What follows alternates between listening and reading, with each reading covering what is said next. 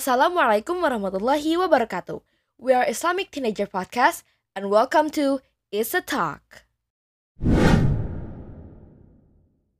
Bro, ini kerjaan tuh buruk emang. Kerjaannya emang haram. Kerjaan Ana nih emang gak halal.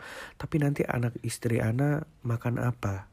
Teman-teman, pernah dong kalian berpikir seperti itu ketika mau meninggalkan kerjaan-kerjaan, mau meninggalkan instansi-instansi atau bahkan meninggalkan circle-circle yang kurang baik karena itu memang tidak diridhoi sama Allah Subhanahu wa taala. Tetapi timbul kebimbangan di hati kalian. Nanti anak-anak makan apa? Nanti istri anak makan apa? Teman-teman, coba kita pikir lagi. Allah Subhanahu wa taala berfirman, "Wa fis sama'i rizqukum wa ma tu'adun." Dan di langitlah rezeki kalian, di sisi Allah lah rezeki kalian dan apa yang dijanjikan untuk kalian. Bahkan teman-teman, kita sudah tahu bahwa rezeki di tangan Allah. Rezeki ada di sisi Allah.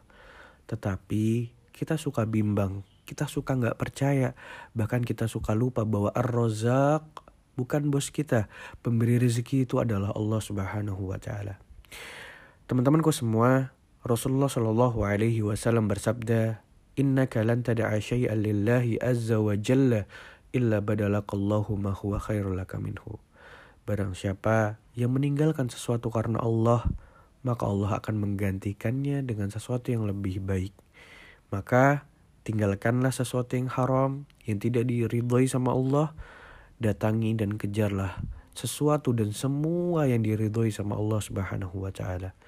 Barakallahu fikum. Semoga Allah mudahkan kita semua mengejar ridhonya.